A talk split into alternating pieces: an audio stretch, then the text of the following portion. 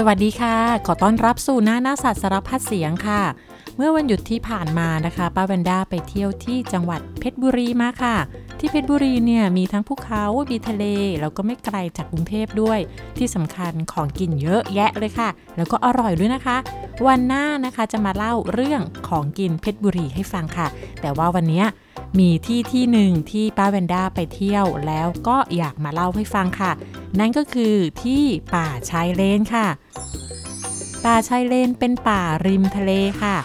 ดินบริเวณนั้นจะเละๆนะคะ เราเรียกว่าดินเลนค่ะ ไม่ได้เป็นชายหาดสวยๆที่สามารถไปเล่นทรายแล้วก็ลงเล่นน้ำได้นะคะ จะมีต้นไม้ขึ้นมากมายบนดินเลนค่ะ ต้นไม้ที่อยู่ในป่าชายเลนเนี่ยมีเป็นร้อยชนิดเลยนะคะ แต่ที่เจอกันเยอะๆ ก็จะมีต้นสแหมต้นโกงกลางค่ะ และบางคนเขาก็เรียกป่าชายเลนว่าป่าโกงกลาง ป่าโกงกลางก็คือ ป่าชายเลนที่มีต้นโกงกลางขึ้นเยอะๆ นั่นเองค่ะและช่วงที่น้ำทะเลขึ้น น้ำทะเลก็จะเข้ามาในป่าตรงนี้นะคะ เราก็ปิดโคนต้นไม้หมดเลย รากของต้นไม้ที่อยู่ป่าชายเลนเนี่ยก็จะมีลักษณะพิเศษค่ะ บางชนิดก็จะมีรากออกมาจากต้นมากมายเลยเป็นระยงระยางเหมือนกับขาแมงมุมค่ะ เพื่อยึดเกาะให้แน่น และบางชนิดนะคะ ก็จะเป็นรากที่งอกแหลมขึ้นมาจากพื้นดิน เหมือนดินสอแหลมๆโผล่ขึ้นมาค่ะ นั่นก็เพื่อโผล่มาหายใจไม่ให้ตัวเองสำลักน้ำตายตอนน้ำขึ้นค่ะ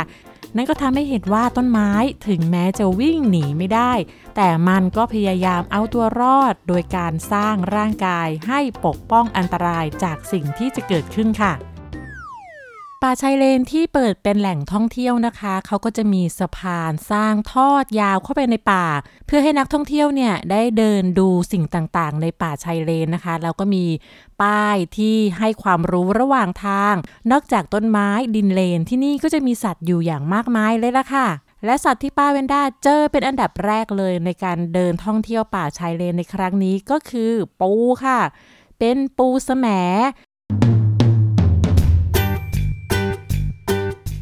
ปูสแสมคือปูตัวเล็กๆนะคะ ที่มันชื่อปูสแสมเพราะมันอาศัยอยู่ในป่าชายเลน ที่ป่าชายเลนจะมีต้นไม้ชื่อว่าต้นสแสม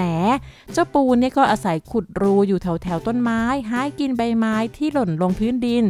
คนไทยชอบกินปูสแสมกันมากๆเอามาดองกับเกลือเป็นปูเค็ม ปูเค็มก็เอาไปทำส้มตำก็ได้ หล่นกับกะทิก็อร่อยค่ะ ว้าว เด็กๆ บางคนอาจจะยังไม่เคยกินนะคะ แต่เชื่อว่าบรรดาแม่แม่ป้าป้ายายย่าทั้งหลายต้องชื่นชอบในรสชาติเค็มๆ จัดจ้านของปูเค็มอย่างแน่นอนค่ะ และคนไทยนิยมกินกันมาก มากขนาดที่ว่าปูในเมืองไทยเนี่ยไม่พอกินค่ะ ต้องนำเข้าปูเค็มจากพม่าเลยค่ะ ที่พม่าป่าชายเลนเขาเยอะมาก อุดมสมบูรณ์มากๆ ก็เลยมีปูแสมอยู่อย่างมากมาย ให้สามารถจับมาดองเค็ม เป็นปูเค็มให้คนไทยกินกันสำหรับที่เมืองไทยนะคะ ปูแสมนับวันจะหายากขึ้นทุกทีทุกที เพราะว่าปูแสมจะอยู่กับป่าชายเลน ถ้าไม่มีป่าชายเลนก็จะไม่มีปูค่ะ เพราะฉะนั้นการมีอยู่ของเจ้าปูตัวเล็กตัวนี้ ก็เป็นสิ่งที่สามารถชี้วัดการมีอยู่ของป่าชายเลนได้เหมือนกันนะคะ นอกจากปูแสมแล้วป้าแวนด้ายังเจอ ปูตัวหนึ่งมันชื่อว่าปูก้ามดาบ ปูก้ามดาบนั้นดูง่ายมากๆเลย มันเป็นปูตัวเล็กที่มีก้ามข้างหนึ่งใหญ่ ก้ามข้างหนึ่งเล็กค่ะ ก้ามข้างที่ใหญ่นั้นใหญ่โดดเด่นเพียงข้างเดียวนะคะ ที่จะปูก้ามดาบมีก้ามใหญ่ ๆ นั่นก็เพราะเอาไว้โบกไปมาขู่ศัตรูค่ะ แล้วก็เรียกร้องความสนใจจากปูสาวๆ ปูสาวๆ จะไม่มีก้ามใหญ่แบบนี้นะคะ ตัวที่หล่อล้ำก้ามใหญ่ มีเฉพาะปูตัวผู้เท่านั้นนะคะ ส่วนปูตัวเมียก็จะไม่มีก้ามใหญ่ ๆ แบบนี้ค่ะ และป้าแวนด้าก็ไปหาข้อมูลของปูก้ามดาบมาพบว่า ธรรมชาติที่น่ามหัศจรรย์ของปูชนิดนี้อีกอย่างหนึ่งก็คือ มันสามารถรู้เวลาน้ำขึ้นน้ำลงได้อย่างดีเยี่ยมเลยค่ะ โดยป่าชายเลนนะคะ จะมีน้ำทะเลขึ้นลงเป็นประจำทุกวัน ช่วงที่น้ำลงนะคะ ดินบริเวณนั้นก็จะไม่มีน้ำเจ้าปูเนี่ยก็จะออกมาจากบ้าน ที่ขุดเป็นรูอยู่ใต้ดิน และก่อนที่น้ำจะขึ้นราวๆ1-2 ชั่วโมง พวกมันก็จะลงไปอยู่ในรู พร้อมกับนำดินมาปิดปากรูเพื่อไม่ให้น้ำไหลลงไปในบ้านของมันค่ะทำให้พื้นดินบริเวณที่เคยมีรูเล็กรูน้อยเต็มไปหมด กลายเป็นดินที่ราบเรียบเหมือนกับไม่เคยมีปูขุดรูอาศัยอยู่เลยค่ะ ดังนั้นถ้าเราเห็นปูก้ามดาบกำลังนำดินมาปิดปากรูเมื่อไหร่ ก็เดาได้เลยค่ะว่าอีกไม่นานเดี๋ยวน้ำทะเลก็จะขึ้นมาท่วมบริเวณนี้แล้ว แล้วก็เป็นอย่างนั้นจริง ๆ เจ้าปูมันก็คงเรียนรู้จากประสบการณ์ที่ทำต่อๆกันมาจากรุ่นพ่อรุ่นแม่ปู่ย่าตายายค่ะ เพราะฉะนั้นนะคะการเรียนรู้จากประสบการณ์ของผู้ใหญ่เกี่ยวกับอันตรายที่จะเกิดขึ้นกับเรา ก็เป็นหนึ่งการเรียนรู้ที่สำคัญกับชีวิตค่ะ เพื่อที่เราจะได้เตรียมตัวปกป้องตัวเอง และรู้เท่าทันเมื่อเจอเหตุการณ์นั้นๆค่ะ และอีกหนึ่งดาวเด่นแห่งป่าชายเลนก็คือ ปลาตีน เป็นปลาตัวขนาดย่อมๆค่ะ ไม่เล็กแล้วก็ไม่ใหญ่เกินไป มันจะใช้ครีบทั้งสองข้างเนี่ยนะคะ แทกไปแทกมาปรูดปลาดุกดิกอยู่บนโคลนนุ่มๆค่ะ เจ้าปลาตีนเนี่ยมันน่ารักนะคะ มีหัวโตๆ ตาก็โต กลมเต่งอยู่บนสุดของหัวเลยค่ะ โปนออกมาแป๋วแหววเห็นชัดเจนเลยล่ะค่ะ แล้วตาของมันก็จะกรอกไปกรอกมา มองเห็นได้ดีเมื่ออยู่พ้นน้ำเจ้าปลาตีนนอกจากจะน่ารักแล้ว มันก็ยังมีความแปลกอีกด้วยนะคะ เพราะว่ามันเป็นปลาที่ไม่ต้องว่ายน้ำตลอดเวลาก็ได้ สามารถใช้ชีวิตอยู่บนบกนานเลยค่ะ ขึ้นต้นไม้ได้ด้วยละโอ้โห สุดยอดไปเลยนะคะแต่ว่าจะต้องเป็นบนบกที่ชุ่มฉ่ำชื้นแฉะเท่านั้น การดูปลาตีเนี่ยต้องดูเงียบ ๆค่ะ เพราะถ้าส่งเสียงดังเมื่อไหร่ เจ้าปลามันก็จะตกใจใช้คลีบสองข้างเดินปลื้ดปลื้ดถลายตัวหายแวบลงไปในน้ำอย่างรวดเร็วค่ะ ขณะที่กำลังนั่งดูปลาตีนอยู่เงียบๆนั้น ก็ได้ยินเสียงบางอย่างดังขึ้นค่ะ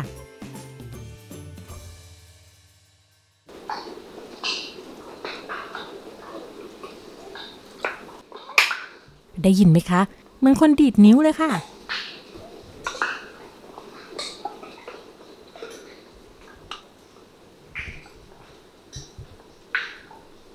จะมีใครรู้ไหมนะว่านี่คือเสียงอะไร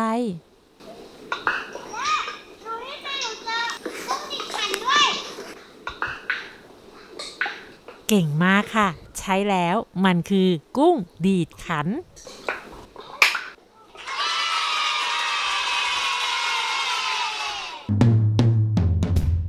ทุกคนที่อยู่ในป่าชายเลนวันนั้นได้ยินแต่เสียง แต่ไม่มีใครเห็นตัวกุ้งดีดขัดเลยสักคนนึงค่ะป้าแวนด้าก็เลยต้องไปค้นรูปในอินเทอร์เน็ตค่ะ แล้วก็หาข้อมูลก็พบว่าเจ้ากุ้งดีดขันเนี่ย ตัวมันขนาดเล็กลำตัวใส ๆ ค่ะ ส่วนหัวมีขนาดใหญ่แล้วก็เรียวเล็กลงไปถึงหาง ตาเล็กๆ แล้วก็มีหนวดยาว ที่สำคัญมันมีกล้ามที่ใหญ่โตมาก โดยเฉพาะกล้ามข้างหนึ่งจะใหญ่กว่าอีกข้างนึงค่ะ และเสียงเปาะเปาะ ก็มาจากการงับก้ามของมันให้กระทบกันแล้วก็เกิดเสียงดังค่ะ ที่ได้ชื่อว่ากุ้งดีดขันก็เพราะว่า เคยมีคนเอากุ้งชนิดนี้ไปใส่ในขันน้ำขันที่เป็นโลหะนะคะ แล้วก็ให้มันงับก้ามปะปรากฏว่าเสียงที่ดังในขันโลหะมันดังมาก ก็เลยเรียกว่ากุ้งดีดขันค่ะ และการที่ทำเสียงดังก็เพื่อทำให้ศัตรูตกใจ จากนั้นมันก็จะใช้ก้ามอีกข้างหนึ่งที่เล็กกว่าบีบน้ำใส่หน้าศัตรู แล้วก็หนีไปค่ะ แรงดันของน้ำที่เกิดจากก้ามของกุ้งดีดขันนะมีสูงมากเลยนะคะ ซึ่งมีความรุนแรงที่สามารถทำให้ปลาตัวเล็กๆ ที่อยู่ใกล้ๆตายได้เลยล่ะ และเป็นสัตว์ที่ถูกจัดอันดับว่าทำเสียงได้ดังที่สุดในโลกตัวหนึ่งเลย เราได้ยินแล้วอาจจะรู้สึกว่าก็ไม่เห็นดังสักเท่าไหร่เลยค่ะแต่ว่าเขาเทียบเสียงกับขนาดของตัวมันค่ะ ตัวมันเล็กเท่านี้ทำเสียงดังได้เกินตัว ถ้ามันตัวเท่ากับคนแล้วก็รับรองว่าทำเสียงดังได้ราวกับระเบิดแน่ ๆ เลย สุดยอดเลยล่ะค่ะ นอกจากเสียงของกุ้งดีดคัน เสียงกระโดดลงน้ำของปลาตีน เราก็ยังได้ยินเสียงนกร้องเยอะแยะเลยล่ะค่ะ เอาล่ะ คราวนี้นะคะ ขอถามลุงหมอดีกว่าค่ะ ว่าสัตว์ต่างๆ ที่อยู่ในป่าชายเลนเนี่ยมีตัวอะไรบ้าง ในป่าชายเลนเนี่ยในประเทศไทยก็จะมีทั้งฝั่งอ่าวไทย แล้วก็ทางฝั่งอันดามันนะครับ ซึ่งป่าชายเลนมันก็คือป่าชนิดหนึ่งที่ยืดลงไปในทะเลนะครับ แล้วก็วิวัฒนาการตัวเนี่ยให้เข้ากันได้กับน้ำขึ้นน้ำลง แล้วก็มีรากยึดเกาะดินที่แน่นป้องกันคลื่นลมได้ดี ในเมื่อต้นไม้เนี่ยสามารถวิวัฒนาการไปได้ มันก็มีสัตว์หลายชนิดที่วิวัฒนาการตามลงไปนะครับเอาเฉพาะป่าชายเลนในประเทศไทยก่อน มีนกเป็นร้อยร้อยชนิดที่อาศัยอยู่ในป่าชายเลนเป็นการเฉพาะยกตัวอย่างเช่น นกแต้วแล้วป่าโกงกลาง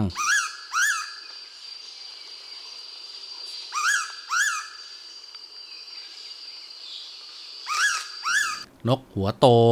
ป่าโกงกลาง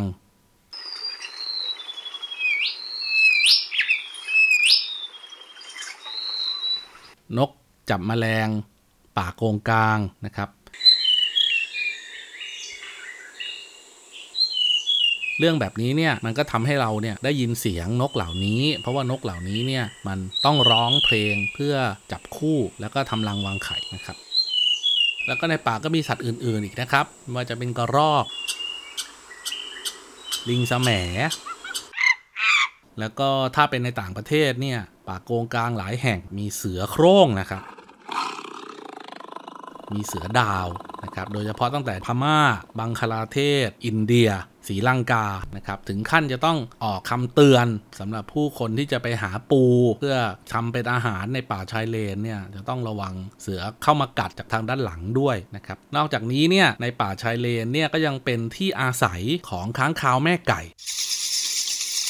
โดยในตอนเช้าเนี่ยค้างคาวแม่ไก่ก็จะบินกลับมาจากการไปหาอาหารมาตลอดทั้งคืน แล้วก็มาเกาะห้อยหัวนอนอยู่ในป่าชายเลนตามต้นไม้สูงๆต่างๆ แล้วก็หลังจากนั้นก็อาจจะมีตัวตะกรวด มีตัวเหี้ยมาหากิน แล้วก็จับค้างคาวแม่ไก่เป็นอาหาร รวมถึงเหยี่ยวแดง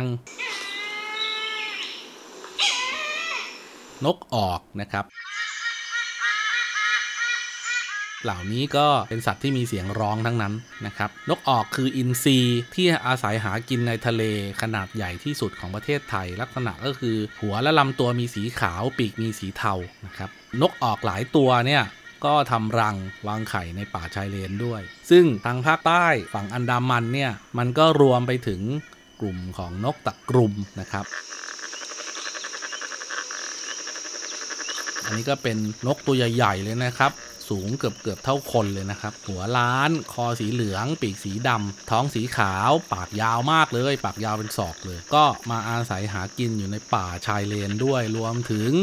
นกกาบบัว นี่ก็เป็นนกที่สวยงามนะครับ ชื่อก็มาจากสีชมพูอมส้ม บริเวณของขนที่ตะโพก สีเหมือนกระดอกบัวหลวงนะครับ ที่เรามาไหว้พระนี่แหละ นะครับนกต่างๆ เหล่านี้เนี่ยก็มาอาศัยอยู่ในป่าชายเลนนะครับ แล้วก็เวลาก็ผ่านไปนะครับ นกต่างๆ ก็อาศัยหากินค้างคาวก็นอน แล้วพอตอนเย็นนกก็จะกลับมานอนที่ป่าชายเลนหลังจากออกไปหากินทั้งวันแล้ว ในขณะที่ค้างคาวก็ได้เวลาของตัวเองที่จะไปหากินบ้าง สลับกันทั้งวันทั้งคืนอยู่อย่างนี้ เพราะฉะนั้นป่าชายเลนเนี่ยถ้าเป็นป่าชายเลนที่มีความสมบูรณ์จริง ๆ จะไม่เงียบเลยนะครับ เดินเข้าไปเนี่ยจะได้ยินเสียงนู่นนี่นั่นตลอดเวลาทุกวันทั้งปีนะครับซึ่งถ้าเราได้สัมผัสกับป่าชายเลนดั้งเดิมในธรรมชาติจริงๆเนี่ยเราจะทึ่งในความสามารถของป่าชายเลนที่สามารถต้อนรับแล้วก็ดูแลสิ่งมีชีวิตต่างๆ ตั้งแต่ใต้พื้นดิน บนดินบนต้นไม้ บนเรือนยอดไม้ จนถึงบนฟ้าได้ครับ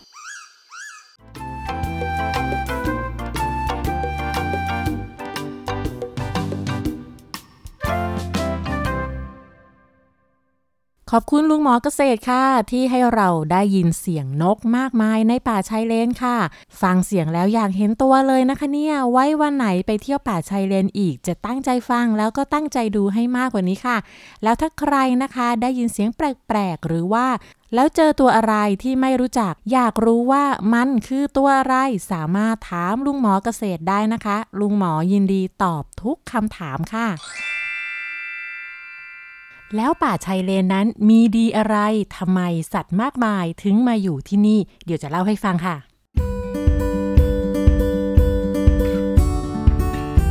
ป่าชายเลนนั้นนะคะ เป็นที่อยู่อาศัยของพืช และสัตว์ที่มีความหลากหลายมากมายเลยล่ะค่ะ สัตว์น้อยใหญ่ที่มาอาศัยอยู่ที่นี่ก็เพราะว่า ดินที่ป่าชายเลนนั้น มีการสะสมตะกอนจากต้นไม้ ทับถมกันเป็นจำนวนมาก ดินที่นั่นก็เลยเป็นแหล่งแร่ธาตุแหล่งอาหารอันอุดมสมบูรณ์ของสัตว์ตัวเล็กๆ เช่น พวกหอย ปู กุ้ง ปลา เมื่อมีเจ้าสัตว์ตัวเล็กๆ อาศัยอยู่ สัตว์ตัวใหญ่ก็จะเข้ามาหากินสัตว์เล็กๆ ที่นี่ รวมทั้งที่นี่ยังเป็นแหล่งหลบภัย พักฟื้นของบรรดาสัตว์ไว้อ่อน นั่นก็หมายถึงลูกสัตว์ที่เพิ่งเกิดมาจะมารวมตัวกันที่นี่ค่ะ ป่าชายเลนเปรียบเสมือนที่ที่ดูแลเด็กๆ ให้กินอิ่ม นอนอุ่นนะคะ จากอาหารที่มีประโยชน์มากมายที่สะสมไว้ตรงนี้ เมื่อลูกสัตว์ตัวเล็กๆ เติบโต แข็งแรง พร้อมที่จะเผชิญโลกเมื่อไหร่ พวกมันก็จะเดินทางออกจากป่าชายเลน ไปใช้ชีวิตในท้องทะเลอันกว้างใหญ่ค่ะ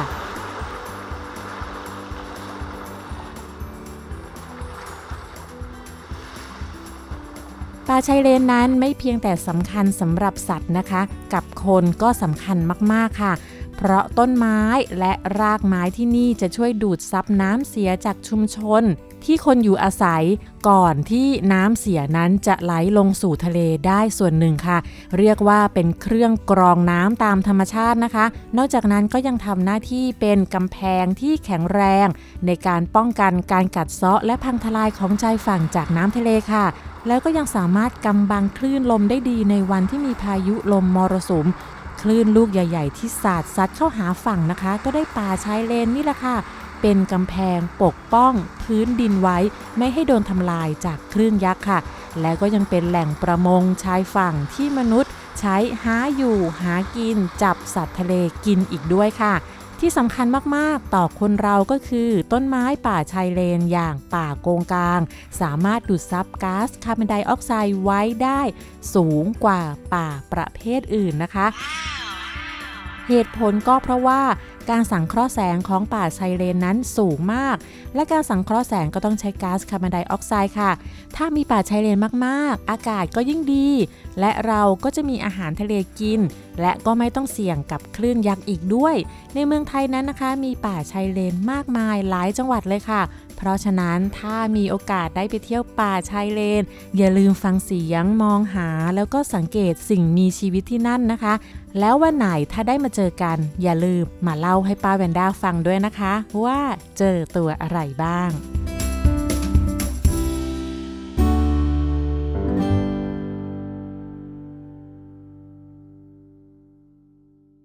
มาถึงช่วงนิทานแล้วล่ะค่ะ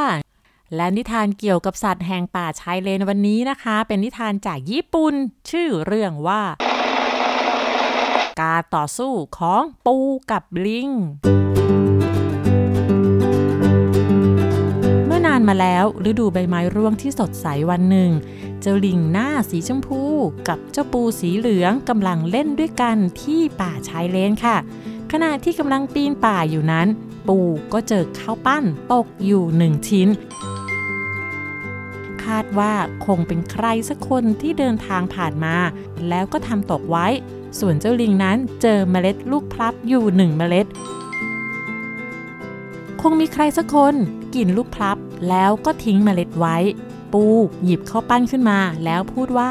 ดูสิฉันเนี่ยโชคดีจริง ๆ เลย ที่ได้พบอะไรที่น่ากินขนาดนี้ ส่วนเจ้าลิงก็ยกเมล็ดลูกพลับขึ้นมาแล้วก็พูดว่า อืม ของฉันก็ดีเหมือนกันนะถึงแม้ว่าลิงจะชอบกินลูกพลับ แต่เมล็ดลูกพลับนั้นแข็งแล้วก็กินไม่ได้ เพราะมันไม่มีเนื้ออยู่เลย มันจึงขอแลกข้าวปั้นกับปู แต่ปูไม่ยอมแลก เจ้าลิงก็เลยบอกว่าข้าวปั้นน่ะกินได้แค่วันนี้นะ แต่ถ้าเจ้านึกถึงอนาคตในวันข้างหน้าแล้วก็เมล็ดลูกพลับเนี่ยจะเป็นอาหารให้เจ้ากินไปไม่รู้จบเลยล่ะ เพราะว่าถ้าเจ้าเอาเมล็ดไปปลูก มันก็จะขึ้นเป็นต้นพลับ จากนั้นมันก็จะออกผลให้เจ้ากินไปได้นานๆเลย ปูคิดตามที่ลิงบอก มันก็ตกลงยอมแลกข้าวปั้นกับเมล็ดลูกพลับ เจ้าลิงรับข้าวปั้นมา แล้วก็รีบกลับบ้านเพื่อไปกินอย่างสบายใจ ส่วนเจ้าปูนั้นก็เดินหาดินนุ่มๆ เพื่อจะฝังเมล็ดพลับไว้ใต้ดิน แล้วก็รอคอยวันที่เมล็ดจะเติบโตเป็นต้นไม้ใหญ่ฤดูใบไม้ผลิถัดมา ต้นพลับต้นน้อยๆ ก็งอกขึ้นมาจากพื้นดิน มันเติบโตขึ้นทุกปี ทุกปี จนถึงฤดูใบไม้ร่วงในปีหนึ่ง ต้นพลับก็ออกลูกเป็นครั้งแรก เจ้าปูน้อยมีความสุขมาก มันออกไปนั่งตากแดด ตากลม มองดูลูกพลับบนต้นที่กำลังสุกอย่างสบายใจ เจ้าปูก็พูดกับตัวเองว่าไอจะอร่อยแค่ไหนนะ ถ้าได้กิน ในที่สุดวันหนึ่ง ลูกพลับก็สุกงอมส่งกลิ่นหอมหวาน เจ้าปูพยายามปีนต้นไม้หลายครั้ง โดยหวังว่าจะได้กินลูกพลับสุกที่อยู่บนต้น แต่มันก็ล้มเหลวในการปีนต้นไม้ครั้งแล้ว ครั้งเล่า เพราะว่าปูไม่ได้ถูกสร้างมาเพื่อปีนต้นไม้ พวกมันถนัดที่จะวิ่งบนพื้นดินและบนก้อนหินมากกว่า และในตอนนั้นปูก็นึกถึงเพื่อนของมันที่เกิดมาเพื่อการปีนป่ายต้นไม้ขึ้นมาได้ นั่นก็คือเจ้าลิงนั่นเอง มันจึงไปหาเจ้าลิงที่บ้าน เพื่อให้มาช่วยปีนต้นไม้ เก็บลูกพลับสุกให้มันกิน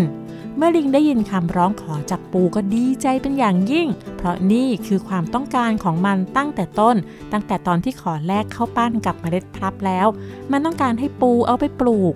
และเมื่อถึงเวลามันจะได้ไปเก็บลูกพลับกิน ทั้งคู่เมื่อเดินทางไปถึงต้นพลับ ลิงก็ปีนขึ้นต้นไม้อย่างรวดเร็ว แล้วมันก็เลือกลูกที่ดีที่สุด สุกงอมที่สุดเท่าที่จะหาได้ เข้าปากแล้วก็กินกินกิน มันกินไปเรื่อยๆ โดยไม่สนใจเจ้าปูที่แงนคอมองและรอคอยลูกพลับอยู่ข้างล่าง ในที่สุด ลูกพลับที่สุกอยู่บนต้น ก็หมดเหลือแต่ลูกดิบและแข็ง ปูโกรธมากที่เห็นลิงกินลูกพลับดีๆหมดไปแล้ว มันผิดหวังแล้วก็เสียใจ จึงตะโกนต่อว่าเจ้าลิงที่อยู่บนต้นไม้ต่างๆ นานา เจ้าลิงทำเป็นไม่สนใจ แต่เมื่อฟังคำต่อว่าของปูนานๆเข้า มันก็ชักรำคาญ ก็เลยเด็ดลูกพลับสีเขียวที่แข็งราวกับก้อนหินคว้างลงไปที่เจ้าปูเพื่อให้มันเงียบเสียงปูวิ่งหลบไปหลบมา เจ้าหลิงก็คว้างคว้างคว้างครั้งแล้ว ครั้งเล่า ในที่สุดลูกพลับลูกแข็งๆ ก็ไปโดนเจ้าปูน้อยจนตาย เมื่อลิงเห็นว่าปูตาย มันก็ตกใจแล้วก็รีบกระโดดปีนป่ายต้นไม้กลับบ้านด้วยความกลัว กลัวความผิดที่ตัวเองทำขึ้น กลัวคนจะมาเห็น แล้วก็กลัวว่าจะถูกลงโทษ ปูหนุ่ม ลูกชายของปูน้อย รู้ข่าวการตายของพ่อก็เสียใจแล้วโกรธมาก มันรู้ว่าใครทำให้พ่อปูตาย ปูหนุ่มจึงวางแผนแก้แค้น โดยให้เพื่อนๆมาช่วย เพื่อนของปูหนุ่มที่มาช่วยก็คือ ครกหิน เก่าลัด และพึ่งปูหนุ่มได้จัดงานศพของพ่อปู โดยเชิญเพื่อนๆ พ่อมาร่วมงาน และหนึ่งในนั้นก็คือ เจ้าลิงนั่นเอง ปูหนุ่มไปหาลิงที่บ้านและบอกว่า ฉันมาเพื่อแจ้งให้ทราบว่า พ่อฉันเสียชีวิตแล้วเมื่อวันก่อน เพราะตกจากต้นไม้ในขณะที่พยายามปีนเก็บลูกพลับ ฉันก็จัดงานศพให้พ่อที่บ้าน ขอให้ท่านมาร่วมงานในฐานะที่ท่านเป็นเพื่อนที่ดีที่สุดของพ่อนะครับ เมื่อลิงได้ยินคำนี้มันรู้สึกดีใจและมีความสุขมาก เพราะมันคิดว่าไม่มีใครรู้และไม่มีใครสงสัยในความผิดของมันเลย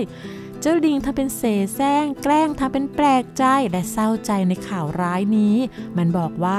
โอ้ยฉันเสียใจจริง ๆ นะ ที่ได้ยินข่าวการตายของปูเพื่อนรัก เราเป็นเพื่อนที่ดีที่สุด ฉันจำได้ครั้งหนึ่งนะ เราเคยแลกเข้าป้านกับเมล็ดลูกพลับกัน เพื่อนที่น่าสงสารของฉัน ฉันเสียใจจริง ๆ พูดจบเจ้าลิงก็ทำเป็นปาดน้ำตาปลอมๆของมัน มื่อถึงวันงานลิงเดินทางไปร่วมงานศพของปู ลูกๆของปูต้อนรับเขาเป็นอย่างดี พาเขาเข้าไปนั่งที่บ้าน และเตรียมชงชาให้ดื่ม ลิงเดินเข้าไปใกล้กับเตาไฟที่ต้มน้ำร้อนชงชา พอนั่งลง ลูกปูก็โยนเปลือกเกาลัดหลาย ๆ ลูกลงไปในเตาไฟ เมื่อเปลือกเกาลัดแห้ง โดนไฟ มันก็ระเบิดเป็นประกายไฟเล็ก ๆ หลายลูก กระเด็นเข้าใส่เจ้าลิง ไฟลุกติดตามขนของมัน มันตกใจกระโดดถอยหลัง ฝูงพึ่งที่ซ่อนตัวอยู่ ก็บินออกมา แล้วก็ต่อยเหล็กในใส่ที่หน้าของลิง ลิงเจ็บปวดอย่างมาก มันใช้มือปิดหน้าปิดตา แล้วก็รีบวิ่งไปที่ประตู เพื่อออกจากห้อง ขณะที่ลิงวิ่งผ่านประตู ครกหินหลายก้อนที่ถูกวางอยู่ด้านบนของประตู ก็ตกลงใส่หัวเจ้าลิง มันล้มตัวลงด้วยความเจ็บปวด ปูหนุ่มก็เดินมาแล้วพูดว่า นี่คือการแก้แค้นให้กับพ่อของฉัน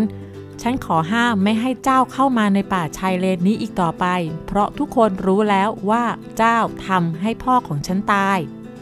ด้วยเหตุนี้เจ้าลิงก็เลยวิ่งเตลิดหนีไป และไม่กลับมาให้ใครได้เห็นอีกต่อไป และทั้งหมดนี้ก็คือเรื่องราวของเสียงปริศนาในป่าชายเลนค่ะ แล้วพบกันใหม่ในครั้งหน้านะคะ วันนี้สวัสดีค่ะ